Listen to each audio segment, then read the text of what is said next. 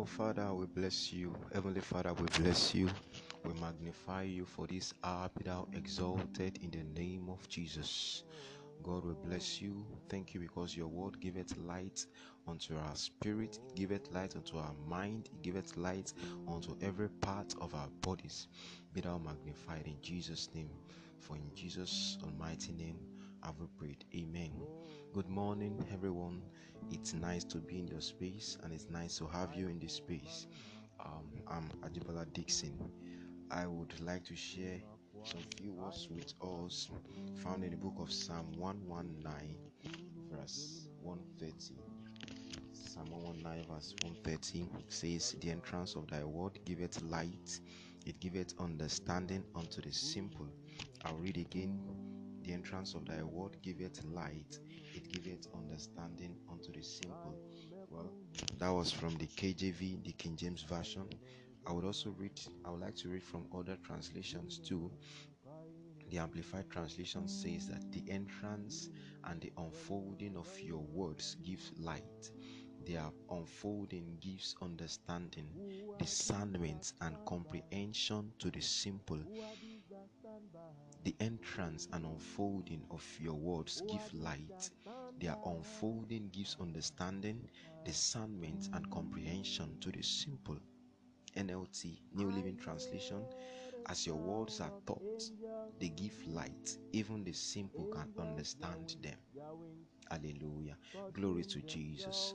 Uh, do you want your life to go in the trajectory that God has actually orchestrated for you or that God has actually planned for your life, then the Word of God has to gain entrance into your spirit. The Word of God has to gain entrance. That's why He says that the entrance of His Word, the entrance of His Word, giveth light. Are you are you are you in the midst of darkness? Are you crowded with a lot of things? Are you are you surrounded with a lot of things going in going on in, in your life, going on in your family, going on in your in your personal life and you actually calling God for light, then let the word of God gain entrance into your spirit. Let the word of God in, gain entrance into your life.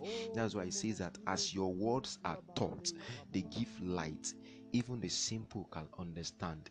You know, a lot of believers run away from where they share the word of God. A lot of believers run away from where they teach the accurate word of God. You cannot live your life as a believer without giving attention to the word of God. You cannot live your life as a believer without giving attention to the word of God. It is impossible. It is impossible. You cannot live your life without giving attention to the word.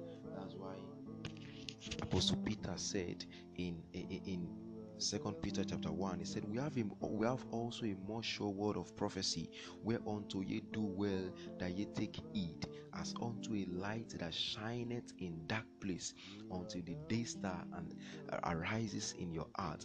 Hallelujah. Glory to Jesus. I want you to know that it is the word of God that giveth light unto our uh, unto our path. The Bible says that your word is a lamp unto my feet and a light unto my path. The Bible says, Paul was saying in the book of Second Corinthians chapter 4, uh, he says that uh, it is it was God that commanded light to shine out of darkness. He is this same God that, that has commanded light to be shining in our heart. So if God's word or if you want God to shine in your heart, if you don't want your heart to be darkened, then you need to give attention to the word. Hallelujah. A lot of things are happening. You need to give attention to the word.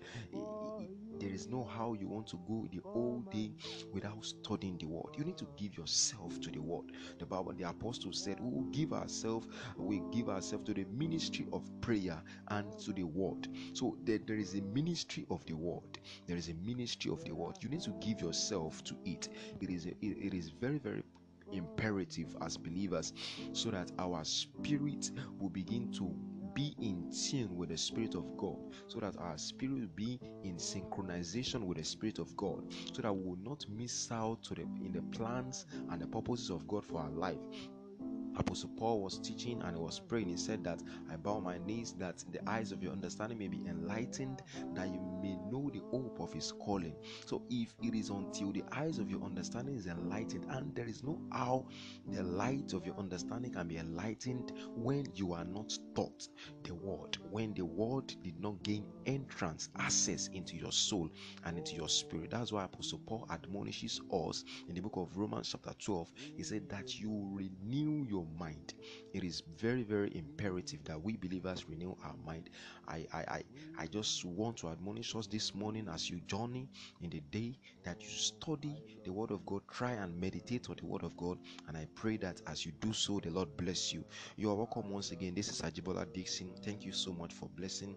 Uh, thank you so much for listening to this podcast. And I pray that as you are listening, you are getting blessed in Jesus' name. God bless you and have a good morning. Have a wonderful day ahead.